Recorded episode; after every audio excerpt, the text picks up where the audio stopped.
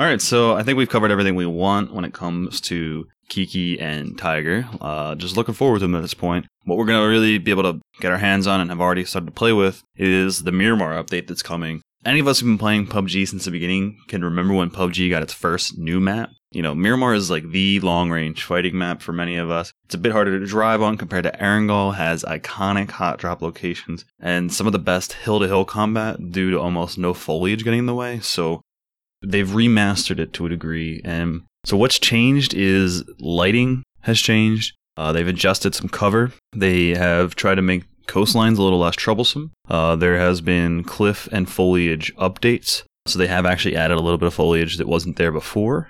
Doesn't seem as bad as other maps can be, but I haven't played on it enough to know if that's going to be an issue, but it doesn't feel like it yet. And then one that I liked a lot was there seems to be less clutter, especially around the buildings. They've kind of taken furniture and not removed it, but they've moved it. So it's either just completely out of the way or you have more cover options. And that goes along with some of these windows being boarded up now. In a mode titled Challenger Mode, which we have no information on yet, as far as I know, I don't think we've heard the word Challenger Mode yet, but uh, there's going to be a dusk and a sandstorm weather type from Miramar that will be added for just Challenger mode, I'm hoping. Uh, but that'll go with the current weather types of sunny, sunset, sunrise, and cloudy. Either the sunset or the sunrise, I can't tell which one is which. It doesn't really tell you, I don't think. But one of them is really nice. I think it's the sunset is really nice. A little darker, but like visibility is good and all that. But I think it's the sunrise that is really washed out and kind of rough. Uh, Trigger and I were playing on it last night, and it was definitely different. What did you think of some of the lighting situations?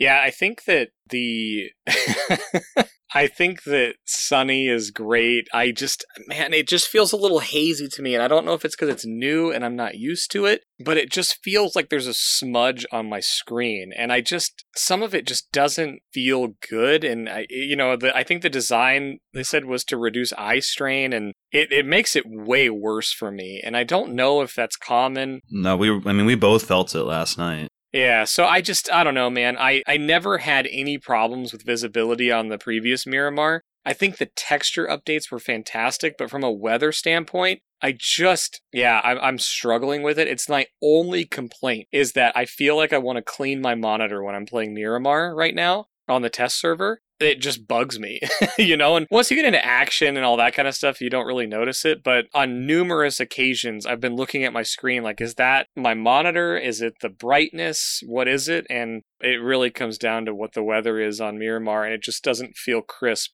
And I think that the haze, the general haze that's on Miramar now, just it does not look or feel good. And I, think it's producing the opposite effect. I think it's causing eye strain. Mm-hmm. I wholly agree. I remember you saying, and, and this isn't too much of a dig, but you remember saying, I remember you saying last night that I feel like whoever made this doesn't understand what most FPS players are looking for, where they're trying to make it like less strain and they're kind of like blending things a little more and make like less uh, distinction between certain things. We want full vibrancy. We want full distinction between colors and stuff like that. So nothing gets washed out. We don't ever miss anything. and so I, I agreed with that. It was just kind of funny. I, I remember with some of my color colorblind, color deficiency, you know, stuff, before we had the Tritanopia setting, I couldn't find players uh, over tops of hills and stuff where people were giving me like exact locations. And I, it took me like, you know, almost until my death half the time before I found them. And this kind of just feels like the same thing in a distance where no matter what your color issues are, you're not going to be able to see someone if it's just kind of blurry at a distance of 200 plus meters, you know? So I'm, I'm not a fan of it. I don't, I don't love it. Yeah, I, I think the same sort of situation happened on Paramo. Sanhok the... got some of that too with the light. yeah, lighting. Yeah, So I, I I think this is one of those spots where I guess I want to know more about it because I said that to you and I, I'm I'm it's fine going out there, but I said it like in a pretty rude way because it was my my first sort of my first sort of feeling like I was just like what the heck they have no idea what we want. I, I want to understand more about that specific visual effect because I'm guessing I'm not alone in that. It actually does cause me more eye strain and it makes me not want to point my screen, my character's point of view, towards the sun mm-hmm. because it makes it harsh. And there's no setting that I can get to where looking at the sun isn't harsh. And from a realism standpoint, Yeah, our character shouldn't be able to look at the sun, but I don't want to experience the sun while I'm playing a game. I, li- I like lighting effects and different lighting, like if buildings are a little darker or, you know, if there's some like shimmer, which they seem to put a lot in there on this new map with, you know, when it's raining, there's some shimmer, and then on the edges of the water surfaces, there's shimmer. That stuff's really cool. That's lighting effect. I don't know that I want realistic sun effect. It, you know, the haze and the harshness when you're looking at it, it's not making the game interesting. It's making me want to leave Miramar and stop playing. So I don't think that's the intended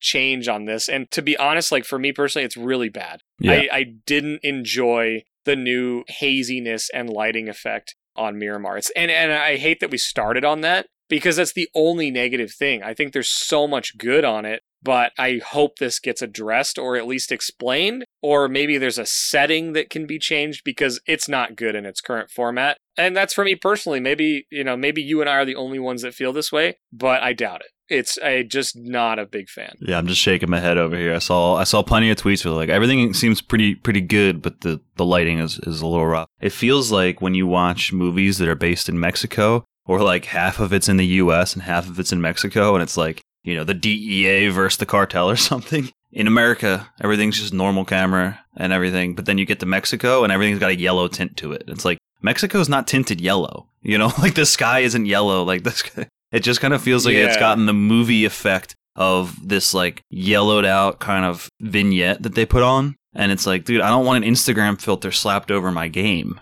just to tell me I'm in Mexico. And that's what it kind of feels like. And that that's really the basis of my critique is that I think it looks really good and definitely has a more realistic feeling of being in a hot, dry, like not clear and crisp place. You know, it's like dusty, but it's not adding anything to me. It's it's making me hoping that it's reduced upon release next week, which is unlikely. But yeah, man, it's funny. The movie filter, like you said, it's like it's unnecessary and i think it's going to take away from the textures and the buildings and the models that got so much polish and just look so good now. When you're trying to like manage the haze on the map you're not focused on the textures and i think that's going to be a real shame if it stays this way i mean i, I don't want to harp on it too much because i think there's way more positive stuff to focus on but to me this was a this is a bad change I mean, if we look back though to the Erangel remaster, I don't know if it was it wasn't like, you know,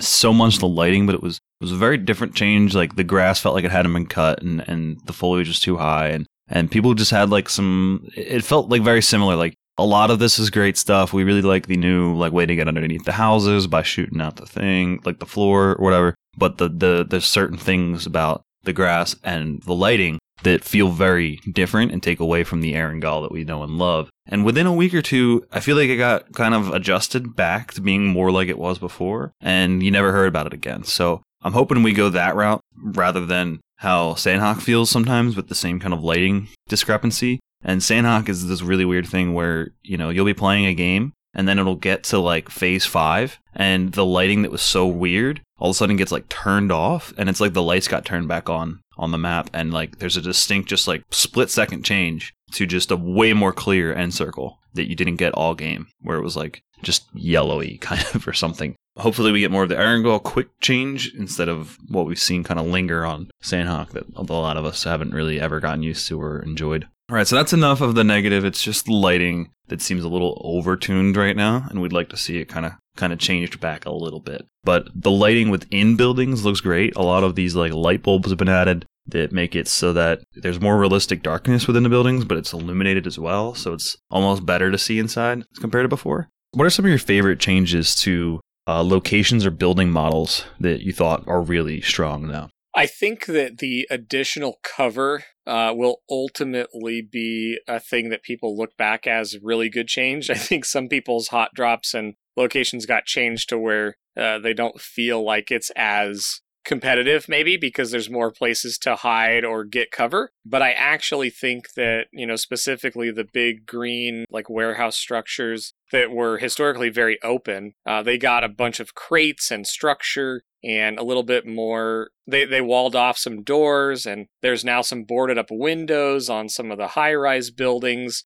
and i think that a lot of this is going to be uh, some of my favorite changes because, you know, rather than having to worry about, you know, 17 windows on some areas, you only have to worry about five. And it makes it more interesting from an offensive and defensive standpoint. So I'm also glad to see them start to change the meta on some of those areas. Like, you know, there's some spots where it was just like, this is where you should peek from. This is how you should do it because it's really safe or you have really good sight lines. And those have now been changed quite a bit. So those are probably my favorite. The big green buildings, I think that's kind of neat because those are often in highly contested areas. And it's just another area now that needs to be cleared or if you do land there and there's some other people there or even in the in the middle of the game you have some options strategically versus oh no i'm in a wide open building. This Yeah. is not good. You know uh, wide open buildings aren't interesting. They are interesting for hot drops to see who gets the gun and who wins but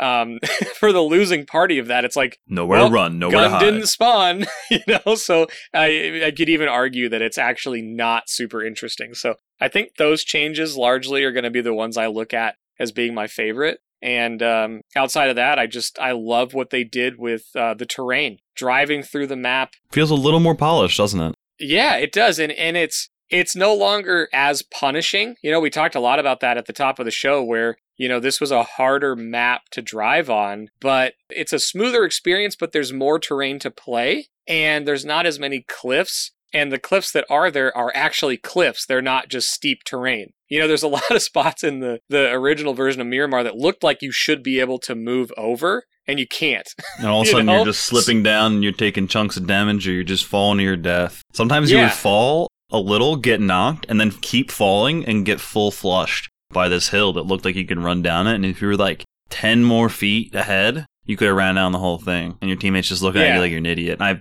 I've literally seen everyone die once or twice on Miramar to these ridges that you just can't tell where the where you know they go completely straight up and down out of nowhere. Right. And so that to me, like, it- it's funny because I agree with you. My initial gut reaction was that Miramar feels smoother and it has some more dips and curves to play on. But it might just be that the cliffs are more pronounced and they're obviously cliffs. Like, the one that sticks out to me is the church building. Yeah. Right. The, the church building is like, oh, there's a cliff and there's only, you know, if you're approaching, you know, from the north and heading south, you have to go to the left or to the right to get up. Yeah. There is no other option that to me is good because on the old version it's like there's spots you could get up but they weren't easy to get up and they may have only been made available when they added vaulting you know so from the original you know the original take you couldn't even do it so those are my favorite changes yeah I, I think that there's good and bad at church for the changes. I think people who really liked the aggressive full sends on the church um, when there's already a team there are going to miss it because you, you used to be able to take a Mirado or take a bike and go as fast as possible and hit this this hill that was super steep and I don't even know if you could fully walk up it. You had to go around, right? I think that's what you're just talking about. But if you went on a vehicle really fast, you could literally land on the roof of the church and just crush somebody or just land up there and they have no idea how to play around you. They've already had to hide and now you're you're on equal terms on top of this roof. This should have been a good place to hold. So yeah, everyone's gonna miss being on a land vehicle on a roof. Like that's hilarious and fun. Uh, especially when you get to fight during it. But you couldn't ever really run up the same direction that you would drive up because it was wide open and there was nowhere to hide. So if you get caught on the way up by the team already holding it, you have no, you have to rotate wide left or wide right around the church before you can even think about coming back to bother them. And now with the cliffs, you have to be on the roof to see down. And even then, you just pull up to the side of the cliffs and you can't shoot over without being really exposed yourself whereas before you could you could sit within the cover of the top of the roof or the front entrance and shoot down on people with little to no risk at all so you have to put yourself out there to get over that and see someone pushing up teams have ways to push up that are better i think it's overall for the health of that area better but it's definitely sad that you can't you know full send it with the ramp play. Yeah there's some pretty uh you know stunts that were commonly used that have gotten changed First, they take away our Sanhok River Rock by uh by the old uh, boot camp, and now they take away this. They're just taking taking stuff away from our our tricksters, you know, our Evel Knievel's. I like how that that's something that maybe we just do and nobody else really did. You know what I mean? Like there's some things that I think every group or like squad probably has things they do that maybe not super common. That one I think happens enough that it's pretty common, but taking away some sort of like trick or stunt you know, one of the things that sort of got implemented with the emergency airdrop was landing on those barn buildings. Mm-hmm. And now in some of those, there's actually ways to vault up, you know, going, you know, using the hay bales and vault up and get on top of, which there used to be one type that you could get on top of some uh, tractors and accomplish that, but largely it was unavailable and now they've added some more you know vertical possibilities inside of some of these buildings. So i think that's really neat. So there's two there's two green barns right? There's the yeah. the green barns that you can find at power grid. Um and those have like a closed side now. They have uh doorways that you can't go in and out of. And there's definitely like you're forced to go certain paths through these buildings and also can hold them a lot better. But then the ones that you can climb up on are the ones that you pull up to that are more farmhouse than any than like storage or anything. There was like the black bars for like cattle and stuff that were around it. Right. Those ones always had this little upstairs area that you couldn't get to. And I remember when you and I were messing around with the parachute, we landed on top of this poor team and they had no idea that we could even do that. And they couldn't get up to us even if they had killed us. And, you know, it was just this whole thing. You went on to win that game and clutch up in like a fantastic way. But I, we just got out of that game and, and your chat was yelling at you and we both just kind of felt bad for just ruining this team who had picked the best spot for the rest of the game. And we land on top of the spot they can't ever get to us and, and kind of just picked them apart. So now you can climb up on top of those entirely. You can climb up boxes, get into this little extra area, and then even get on the roof of those those uh, specific barn models, um, which is going to be really fun. And that little area is super safe. So always look up now when you're in those because someone can be hiding and just waiting at the end game for you. Right. And that would be a pretty annoying way to die, but also just super interesting. And, and you can get up there. If you can kill the guy, you can get up there. You can knock him. So that's nice to see verticality that everyone can have access to.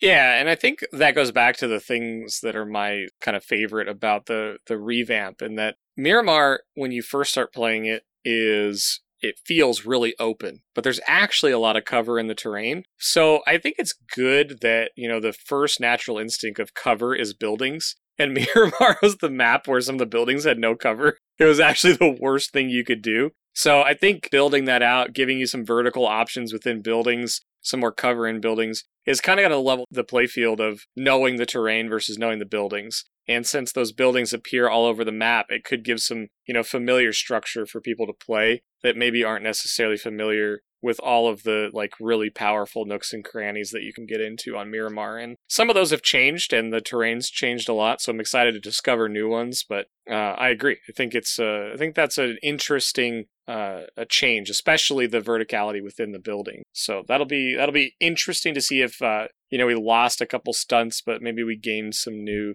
uh, new strategy elements with those. Yeah, and so just some other changes. Um, if you guys can remember the trailers that you would find and actually be able to go into and loot on Haven, those have made their way to Miramar, which seems very fitting and has been nice because the trailer park now has legitimate trailers that you can go into and loot. I wouldn't say it's a drop spot even for one person, but it's a maybe a stop by quick loot, or if you have to hold it, you can actually go inside something. The gas station when you're leaving Azahar also now has one extra garage plus two uh, of these Haven trailers. So just a little bit extra loot if your shoot was a little little bad and you, you didn't quite make it to Azahar or something or or you know you're leaving and you just need to stop by for a little extra. Like it's just nice to have something adjacent to this area that's actually got some decent loot in it. And then the junkyard uh, location actually got a brick building one of those like two stories where you uh, have the outside looting areas on the, the roof mm. and the outside. It got an extra one of those in place of this really weird cement building that was hard to loot and didn't have good loot usually. So you have a much more defensible location. There's now like three distinct buildings that you can land at and then fight if you needed to fight another team or one other player. And just little things like that. And then like, you know, the windows on those types of brick buildings, you know, you can't get shot at from the second floor within the second floor by someone outside on that balcony area. And like it's little changes like that that, that are gonna like reduce the annoyingness of, of holding some of those locations, but also take away some of the power of holding certain buildings with those windows blocked off, you can't get shot, but you also can't stop a building, uh, someone from pushing your building from that direction. So if you know that as a player pushing, you can take advantage of it without getting, you know, shredded on your on your approach. You had mentioned also the arena now has some walls on the top floor too that can kind of give you some cover. I know um, one of our PUBG pros, Michael, he was like, I'm not a fan of this. That's one of the most like true PUBG tests in the game. You know, if you land up on that top floor,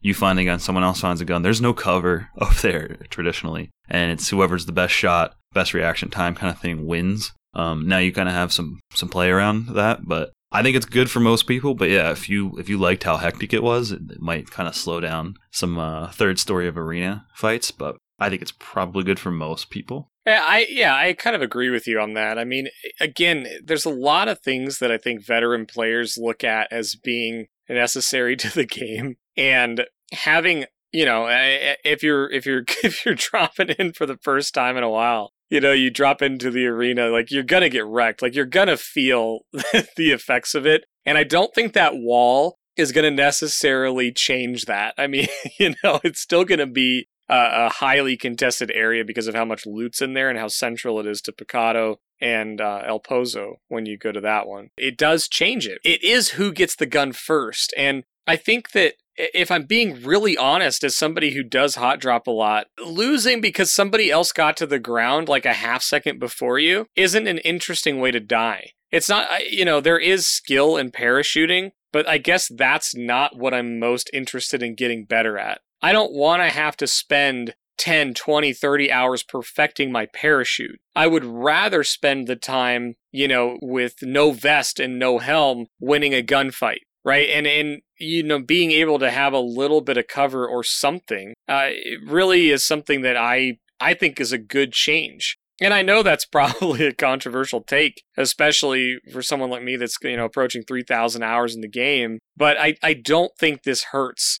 I'll say it this way. Uh, it may hurt a very small percentage of the player base, but I think for you know people that want to check out these areas that traditionally can't, it at least gives them an option to buy at least a second while their gun reloads versus being shot in the head by the person who has you know, four, five, six, eight thousand hours in the game and perfected their drop, knows how to drag the ammo in and reload it while the other person's just hitting the ground. I guess I don't find a sense of, you know, reward or I don't find a sense of reward from killing somebody that way. Do I do it? Sure, because I want to move on and win the area. But I'm not saying like, oh, I wrecked that guy. I'm so much no, I'm better sitting than there that like, guy Ooh, who has no well, armor. I got the gun, you didn't. That said, when I do drop in those areas and it ends up being people that I know, you know, whether it's community members or other streamers or whatever, well, then I do want I do want to win that. And I think that's probably where that original comment came from is that it's a good place to fight your friends or other people that you know because you have a pretty good idea that somebody will go there that you're aware of or know. So it, it can be a skill test that way, but largely I think it's a slaughter fest. And I think a lot of the changes to the buildings speak to PUBG trying to minimize those early deaths, even in hot drop areas. Yeah, it gives you a little bit of space to try and get out, reposition, load that gun that you just picked up late on the drop. Like just a little bit of time to uh, to level the playing field back up for yourself, just a little bit. And I think the biggest thing with all of the changes that we've seen to certain locations is they might have put boards um, on some of the windows or added more cover here and there, but I don't feel like anything, any any location, at least not a big one, has been changed to the point where it's unrecognizable anymore. Which is something that they've done in the past. You know, we think back to old boot camp and lobster building. You know how much people miss old boot camp, even if it had its like inherent design flaws of not being balanced. It was perfect because if you if you were the dude who had the most confidence or or really thought you could win, you land on lobster. If you didn't, you land on the outside and push in, you know, and it was like annoying the die to the team that pushed in late when you just cleared out all of lobster, but there was nothing quite like a like a lobster hot drop and how crazy it was and now we just can't even get it anymore. And i think boot camp is just it doesn't feel the same anymore because of it. I don't feel like we have any of those changes. No but i think looking at lobster if you're looking at it from that standpoint lobster had some open areas but it was obvious that they were open. Arena presents itself as a building with cover and it's wide open yeah. in the inside. And then also lobster like you could get a gun and go into a nook or go into a room or fight out in the open or fight on the roof. Like you had options. Arena, there is no option, right? Only on the bottom level you have the the bathrooms and then the little desk area. And it's the worst place in the building to hold. Like there's no Yeah. there's nowhere to you No well, no out. one can yeah, no one can really like push you that easily, but you can't push out of it that easily or hold anything that's that's that advantageous. You know, everything is on the second and third floors. Right. So like that's where I think that the original, you know, Sanhok boot camp was defined by that, but there was a lot of options there. So I see this as an opportunity for PUBG to fix how much um, how many deaths occur in this area. And I look at it as how many deaths probably occur with people without guns. Yeah. Right? Cuz I I think if the beginning of the game even in hot drop areas was balanced so that more people had guns even if they didn't have armor or helmets, I think that would be good for hot drops and for initial sections of the game because it's it's just not interesting or fun to die without anything in your hands. Mhm. Um, it just takes away from the PUBG experience. So I see this as a small balance step towards that, and I'm guessing this will be pretty effective in accomplishing that. Yeah. And my point is more just, you know, when Lobster is replaced by the current boot camp, it just changes the feel of it and everything. And, and that's one, you know, one change that I feel is pretty big. And I, you know, I don't love that you have the basement. I think that's one of my least favorite parts of, of the new boot camp. But when you look at something that's been changed entirely, you can look at when Vikendi had Abby or whatever moved up to a spot that everyone actually really liked dropping at. It was like the Gatka of Vikendi and it was just gone. And then you look at Ruins and it gets changed from this place that is insane to fight in. Learn was probably like the queen who ran Ruins. That was like her drop spot. And now Ruins is just completely different. Uh, there's like no verticality at all, and it's just a different place entirely. And it's like you took something away from people who really liked that area. Instead, this time they've gone and they've done small things to make it more survivable without taking away its identity. And that's what I think they've done uh, or learned from at this point. Yep, I agree with you, man. That's a great way to put it. All right, so the last thing I want to talk about about location changes is this is the location change that no one is going to miss the old version, and I think the, the you know we kind of touched on this um, in the beginning of the episode, but the new caves down below Los Leones uh, that they've done is really interesting. There's a special spawn there. I don't think I'm going to give that away, but you might learn about it from someone else. There's a special spawn down there. There's a lot more loot to be had. The um, fighting on top of like the little grates track system that runs up top is interesting. It's hard for both people on the bottom and on top, which Trigger had to watch me struggle with one of those fights last night. It's really interesting, and then like the, it's way more extensive. There's sneaky ways in and out, and it feels like a bunker in there was built in there now instead of just it was kind of just this weirdly industrial cave that they might have been hiding something in, and now it's like no, this is a bunker built by somebody that was like really, really purpose built. Now, maybe an end circle there would be really annoying, but maybe they'll have that put in so that doesn't happen too often. But no, no one ever likes having two people separated by a complete, uh, you know, mountain or something that you can't get under or over or whatever. Right. If you need a first place to check out when you first land on the new and improved Miramar, I highly recommend that you go to that cave system below Los Leones. It is really cool, and you will actually probably leave with decent loot. Yeah, man, I I think that there's a lot more to discover down there, which I'm excited for. I mean, our first our first adventure in there was nuts. Like I got shot from the rafters that I had no idea even existed in there, and then you were like, "Okay, I got to get this guy. I'm going over." And then I went into the rafters, and he dropped down, and then I had to fight him from the top position, and, and he had to realize that he made a mistake dropping down on trigger. And then I knock and kill that guy, and I think I died from someone else on the rafters after that, trying to pick trigger up. But it was Exactly. it was fun. It was it was interesting. Yeah, so I'm excited for that. I agree. I think it's a neat area. It, I, I don't know that it's going to get the appreciation it probably deserves because I don't know how often it's going to come into play. But when when a fight does go there, I think it'll be really fun to watch if you see it or participate in. So I'll be excited to hopefully have a game end up in that area. I think when it first when when this first hits the live servers, I feel like it's going to be a fun little hot drop just because it's different and just completely changed inside and there's decent amounts of loot. But I don't think after a while it's going to be like a drop spot for people because it does take a while to loot and move through and God, one of the tunnels feels like it goes on forever and you don't actually get that far in the end, you know, it doesn't feel like it at least. It's interesting, it's cool, and it provides many different ways to sneak in there. Um, so if you happen to go through it mid game or even late game, I feel like it could be very interesting as long as the circle eventually pulls away from it. Because, Yeah. like I said, fighting like that can be can be uh, anticlimactic if it's just like two teams and they're just going to heal off or something. So Yeah, is it named on the map? nope, nope. See, and that's that's I think one of the issues with it, right? I was thinking about that. you got to like, be in the know. I don't know that it'll become a hot drop because I think that largely, I think there's probably a significant chunk of players that I don't know what percentage watch Twitch or listen to podcasts or whatever, but a lot of people don't even read all the patch notes, right? They just log in to play. And I think that's good, right? I mean, there's a lot of people that just play PUBG. If you just play PUBG, you're not going to end up near that cave other than when you spawn in on Miramar, you might be right by it. But even then, people don't run around a whole lot unless someone kicks a soccer ball down that cave. You know, I don't think it's going to be one of those things that's discovered by a ton of players. And even in that, it, you know, I don't know that a bunch of people will just go randomly drop there because you also have to know where it's at on the map or mark it while you're there and spawn. So Yeah. I don't know, man. I don't know that I agree that it's going to become a hot drop or even a mini hot drop. I just,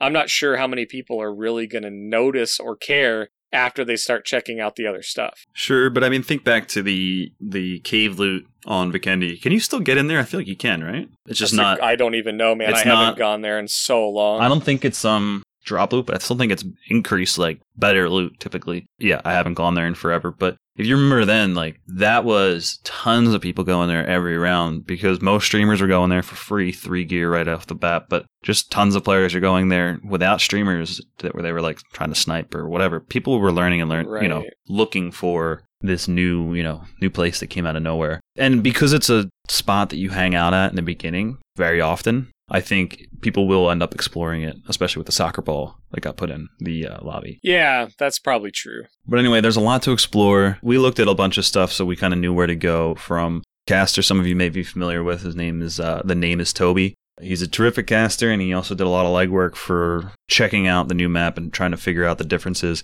We'll post a link. He has a small little video that shows some of the changes, as well as just the pictures. And his video is just him showing the pictures of before and after for certain areas on the map, so you can see the changes. And then in the video, he just kind of explains a little more detail. Um, so those are two quick short ways to kind of see maybe where you want to go. But definitely, we encourage you to just go explore everything and kind of see it for yourself. That's what we did last night, and it was a really good time. So, Absolutely. so moving on, we have uh, two new vehicles. Um, one seems to be more or less just a skin of the regular bike, but it looks more like like an American kind of almost like a Harley, but more of a sport vibe to it. I don't, I, I wouldn't know what to call it, maybe a roadster kind of bike or something. But has a really nice engine sound, good speed, good stability, and you know just feels really nice uh, compared to just the kind of small little engine sound that you would get from a motorcycle. You get way more of it from from this new bike uh, skin and then a brand new vehicle. It's an ATV or a quad, whatever you want to call it, a four wheeled bike. Uh, it seats two people. It's got 750 health. Its max speed is 110 kilometers an hour without boost and 125 kilometers at max boost. And it only spawns on Miramar. It'll be added to customs and uh, training mode later on. But definitely try this thing out. Its top speed might not be as much as the other bikes, but it's like impossible to flip. I don't even think you can actually like really do a flip on it. Um, I know Trigger was trying it. It feels super stable, super try. hard. It's like the vehicle you like. I don't think you can flip it over. Like I don't think you can roll over. It's the easiest thing to drive on Miramar yet, probably, and it has some really good like pickup and like giddy up and go. Like if you just start it and start going uphill and hit boost, it feels like you just fly up the hill more so than anything else. And maybe it's just a feature that they put in because it has you know the slightly slightly deflated tires a little bit. The, the just the the way that they made it, I think, is just perfect for for Miramar. Sounds cool. Fun skins on it already. There's like a couple different ones that all look cool. You know, they look like Guy Fieri designed them based on his shirts that he wears or something. But they look, you know, they look like what you would kind of expect. But they're really fun. So definitely look to play with those new vehicles and, and check those out. And then we have a new care package weapon. It's called the Lynx AMR, which stands for Anti-Material Rifle. Uh, so that doesn't scare you. Wait till you hear it sound in the game. It is PUBG's first 50 cal sniper. It's uh, the anti-vehicle sniper. It can destroy a BRDM. It can shoot through the windows of the BRDM, and it can even one-shot a bike, like the you know the dirt bike any of those bikes. One shot, dead. Two to three shots on most other vehicles. So this sounds great, but if you thought you had ammo problems with the AWM, you're gonna not like this as much. It's only got five shots. It comes loaded, I believe, and you can't reload it, unload it, anything like that. Just five shots. That's it. So yeah, you can blow up a bike in one shot. You can destroy your BRDM probably with all five shots, or even knock someone out of the BRDM, which will be cool to to knock someone out of a BRDM. Uh, will feel pretty awesome. Yeah, five shots really limits you. What do you think about this? Uh, I know we both didn't see it yet, but Um, I saw it on streams. I think that the concept of it is really cool. I think that this is the first really like C4 was kind of a thing to balance out BRDMs, and this is the obvious one for BRDMs and cars. It's kind of a bummer that it's only five shots. Like it, it seems like that is a oh man, it's crazy to me that it's only five. yeah, I like that you can't just go like destroy a bunch of vehicles with it. But if it takes two or three shots on a normal vehicle, I mean, you're deciding between shooting an enemy at range or shooting the vehicle. I, I'm not sure that there's enough bullets in it for it to make a meaningful impact on the game. And I just, I don't know why it may be too powerful with a lot of ammo. I guess I guess is the only reason I can think about this is maybe in playtesting internally, it was just crazy. 10 shots? Like I mean, I just like w- one reload? Like what about 10? You know, once I get to the AWM and and have like, you know, 6 bullets left or 5 bullets left, I am like I'm in conservation mode. You- you're not even shooting. You have the most powerful gun in the game, and you're afraid to waste it. And now this Yeah. is the new one, and it's even. I get like high reward. The risk is that you end up only having your AR after that because you wasted your five shots. Yeah. Rough though. So I, I see, I, but I love the balancing of it, and it's like I, I'll be real honest, man. I BRDM's like I'm upset because when I played the last time, You're weak this week with them. Ah! let's let's walk them through that one. That was oh my gosh! So I had a game where I was in duos and I'm playing with JMac, and we had an insane game on Erangel. And I mean, we rotated across the map. We were fragging out. We had to defend a compound twice. We get to the end circle and it's like eight or nine alive. And we knew there was one BRDM on the map. And then we end up having to kill two teams. And then the only remaining teams, there's six people alive, and it's two teams in BRDMs and us. At that point, it was like, okay, this just sucks. It doesn't happen very often that a BRDM's in the end game. I get that. But it's like that tank is so like they basically just got to drive to the next circle, park it, have cover wherever they wanted, and there was two of them, so they're both just trying to run us over. So we threw smokes and and made our way to the edge of the circle, and then we got a hard shift across. So that happens, and it's like, okay, like we're probably not going to win this, but we got to the point where it was like, okay, we we have a chance here because we did get to some good position. We had tons of smokes, we threw them, and we ended up killing one of the teams. But in order to do that, we had to put a ton of ammo into theirs and then force them out while the other team was getting position. We end up winning the first fight, but then we're on the edge of the circle. The blue zone's moving in.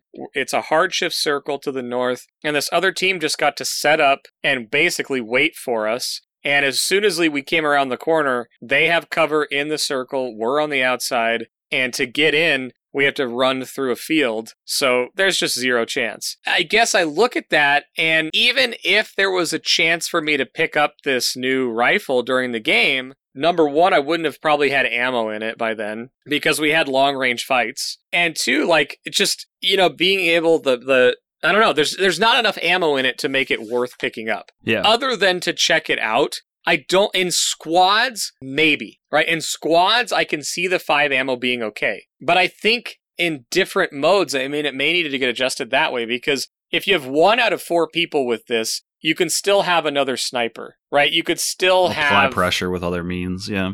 it may force some role playing. Like, you know, you may need to have someone who's like, well, I'm going to rock a DMR and I'm going to carry the Lynx just in case we need it. You know, that's that could be something that occurs. You know, probably not, but that BRDM situation was so frustrating because They still no almost counter. lost with all that in their favor too. Like I, I think you guys rounded the smoke, and either you were, I think you died on that, Yeah. and one of them tried to push, and J Mac gets the knock, And then this guy, the other guy, jumps back in his BRDM, moves it to another spot of cover, stands behind it, and is able to, you know, with full health, no blue issue at all, has cover that otherwise wouldn't be there at all. And it's Yeah. massive. And if you blow it up, it doesn't jump in the air, go flying away from you. It just blows up right there. So all you have to do is back up a little.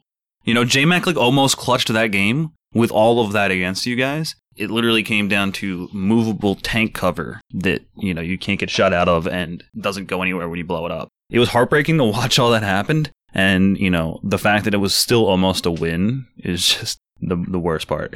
Well, exactly. And I, I'm just looking at it that the BRDM is you choose it. If it's available, you can choose it, right? And there's no question whether you're getting it or not, right? There's not like a chance that you get, a, you know, a scooter, right? Whereas when you call in a crate or you go to a crate, it's a random gun. So even if we had chased down three or four crates that game, we're not guaranteed to get a lynx. I guess what I would like to see from this gun is it really is a counter to something that's really powerful, which is the BRDM. And maybe it's too powerful against other vehicles, so that if it has a ton of ammo, it's just too good at destroying cars. But I do want counters to the BRDM because a BRDM that makes it to the end game is insane. It's absolutely nuts. And it doesn't happen very often, so maybe it, it doesn't need a lot of work. But boy, when they get one to the end game, it's brutal. You know, because you either have to give up your position to kill it, which in the end game is, you know, can mean everything. Or two, you've got to, uh, you know, outshoot them or wait for them to get out and fight you, which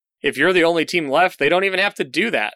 you know, they can kind of position where they want, set up, create cover. I don't know. I, I, I think the BRDMs are okay. It's just two of them just sucked. Yeah, I mean, in duos and solos, you have to shoot a lot of your ammo to take down one, and you were able to do that to one of them. But then you would have literally ran out of ammo that game if you had tried Yep. to shoot out the other one and disable it. So then you just have to let them use this. You know, it's like a third teammate. You know, it, it's like it's insane to have in a duo situation or a solo situation because yeah, you lose so much uh, not having it, trying to disable it or, or work around it. That's enough about our BRDM. You know, hate well, right it is, except for one thing. Like normally, when things get released, like the the emergency pickups, they were released in a way where everyone could try them, right? And it was it was discovered pretty quick that I think they're overpowered, which is why they got nerfed so hard. You know, going from you could spawn a bunch of them at a time and everyone was picking them up to reduce frequency and there's a cooldown. That's a huge nerf when you look at it through that lens. I don't know that people are going to pick up this gun. I don't think it's powerful enough with five bullets, meaning overall power level. How many people hit their first sniper shot or second or third, right? Most people may land one shot with this. And then you add the major piece that it can shoot through a BRDM, which is going to be moving most likely. Like now that this is in the game, people aren't going to sit still in a BRDM. I don't think it's going to ever impact the BRDM. Um, I think it'll very rarely, you know, one shot a, a bike. But it would be like if you're shooting at a bike with a lynx, shoot towards the bike. Hope that you hit the player, but if not, you 100% are disabling that vehicle Yeah. because it is a pretty big target. I think Yeah. the, it is going to be by far the strongest gun against players that this game has ever seen. From what I've heard, it'll one shot you in the body from 100 health. It is just that powerful. It'll blow a hole in you. Um, so I don't think three gear is going to save you at all, at all with this gun. Right, but I don't think people want or need a gun that's more powerful against players. I think the AWM is already at a pretty solid power level. Like when you get the AWM, you feel powerful. We didn't need something that also does it against players. Like I guess I would have liked to see this released in a way where it was overpowered for a little while and then scaled back. Because I don't know that you can release it with five bullets and then scale it up if it's not getting used Yeah. or not doing anything. Because I think largely this gun's going to get picked up and people are going to pick it up, look for things to shoot really quick, and then pick up their other gun and go. Mhm. And it's not going to leave the crate area very often, or it's going to incentivize teams to stick around the crate area just to shoot at whoever comes near. yeah. And I don't know, man. I just. I just I, I guess I wanted a new crate gun to be something that I really want to pick up. Not that I have to be like, uh well, I don't want to run the M4 and this and then not have a ranged weapon. yeah. It's too restricting to be interesting to me. But I mean maybe I'll pick it up and shoot it and completely change my tune by the next episode.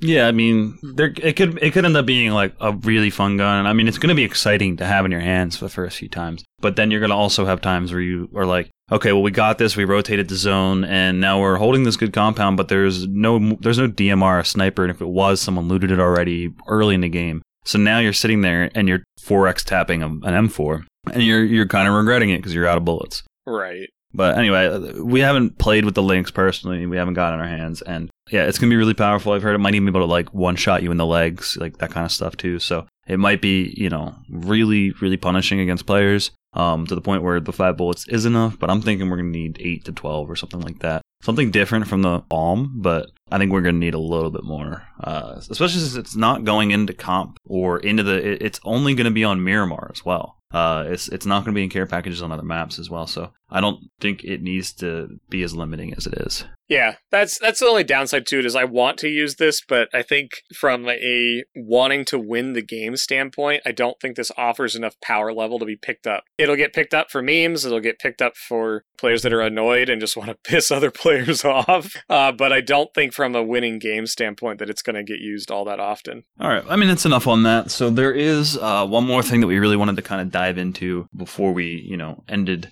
this episode, uh, and that is going to be the weapon skin upgrade system and everything that comes along with it. It's really interesting looking. There's a lot of stuff that's pretty cool. And I kind of mentioned it all in the intro, but you know, the first gun that we're going to get this on is going to be the Beryl. And it starts off and it's this kind of nondescript pink painted Beryl. And the stock is more of like a homemade stock that has this like gear on it. It's called the gear head. You buy these things called contraband crates, which can be purchased with 200 G coin each or bought as a pack of 10. And so you unbox these things and you get the chance at an upgradable weapon skin, ordinary, special grade, or like elite epic kind of uh, level skins for guns, or you get schematics or polymers. You use the polymers and the schematics, I think, to upgrade certain tiers of this evolving gun skin. And so, you know, to get the gearhead Beryl that you can start to then progressively upgrade and make cooler and have all these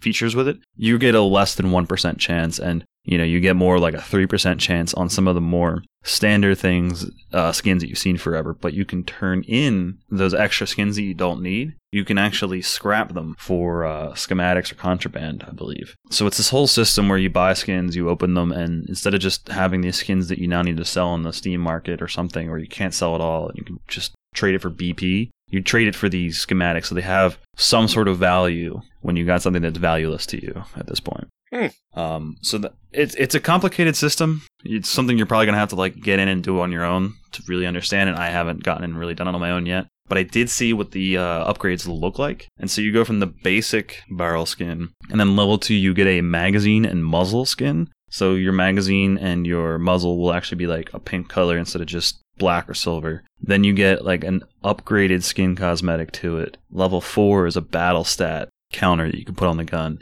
Level five is this cool, unique uh, weapon inspect animation where you know you look at it like normal, but then you like flip the gun around, and you know it's kind of cool. You probably won't do it too much, but it's fun. Level six, you get a kill feed skin that is super noticeable, and I thought it might just be client side for you to be like, oh look, I'm cool. Maybe your team could see it, but it actually appears in the kill feed for everyone to see. And this one has this like teddy bear in this gear, and then like it looks like chains going around the person's name, saying like this person killed this other person or knocked this other person with the Beryl. Hmm. And so you know it's that. And then you get uh grip skins, uh the final rare skin cosmetic, and then the final thing for the gun itself is a scope skin, which looks really great on like level four, level three scopes. Not so noticeable on the, the smaller ones, but they're just smaller housing for those. So that's going to be really cool when you have your M4 de- or Beryl decked out with like a 4X and, and you're just looking at the inspect of it and you have all of those upgrades on there. It's going to look really nice. Can you earn this stuff or is it only paid crates? I, I don't know how it's going to work in terms of what you can earn or, or how you can do it. I mean,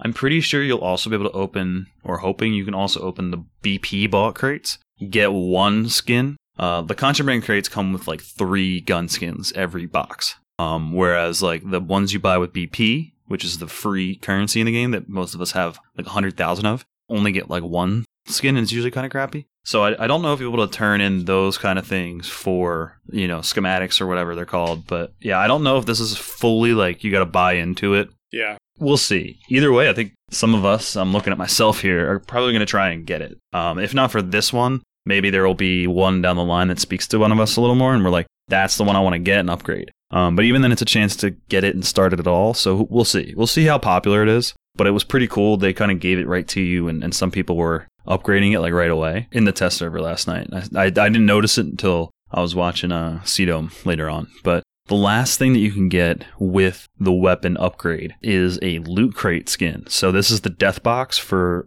enemies. If you kill them, there's a skin on their death box, and this one's really cool. It's got the teddy bear theme, and it's got this. It's like a darker color box, and it's got this little black flag with like the Jolly Roger like skull and crossbones on it. And the flag itself sticks up a decent little little bit to the point where it's definitely a little easier to look for that box at that point. And it's just something kind of cool, like, yeah, I killed the guy with this special weapon that I got. And I think it's going to render, I think when you get one of these and you start leveling it up, it's going to render your other skins for that gun kind of useless. Because you'd be like, I want to use this one, Right. like every every game. It's just so cool. It's going to look cool. The salvage system's a little little complicated. I'm not going to run into that. It should be interesting. I think it's definitely just going to be something you need to play around with a little more and, and like watch before you really understand how it works. Yeah, I'm I'm excited to dig into it because I recently my uh my oldest son got into Rocket League Oh, and they have imports, right? So the contraband kind of reminded me of that and then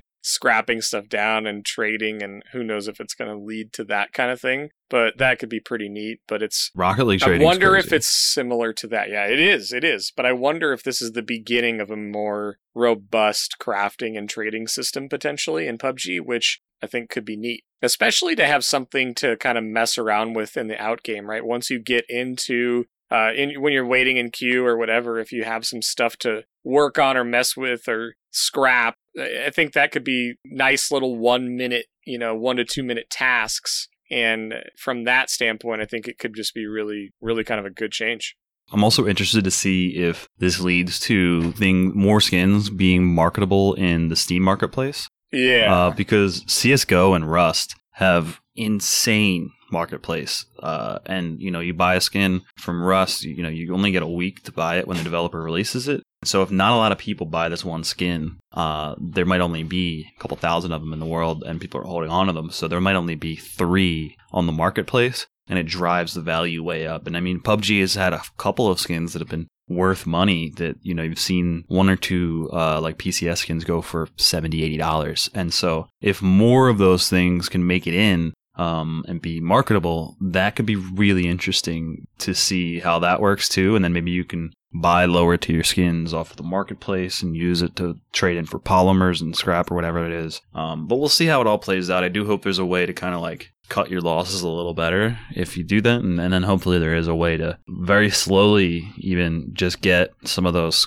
crafting materials so you could potentially upgrade your gun on its own even if you have to luckily win the the upgradable skin through a crate initially if it turns out that it costs someone like you know if like the cost analysis is like the average cost for upgrading the skin fully is going to be 40 50 dollars like no one's going to want to do it. It's going to be kind of bad press right away for it. So hopefully there are ways to earn that skin too. We'll see. Yeah, that's kind of where I'm at. Is I think it's really neat if, and it, and it doesn't even have to be quick, but if you can earn this by you know just investing some time, even if it's a little bit of time over months or years, and get it, that's great. But if it's only a paid thing, I think that's a mistake. So I guess we'll see exactly how it goes, and I it might even be in the notes how all of it works or in the PTR right now, but I haven't uh, I haven't logged in and, and messed with this enough to know. So that's something I need to check out still. But man, this it, what it all boils down to me is, I mean, where it's not going to end up this long, but we're approaching the three hour recording mark. This is a monster, monster patch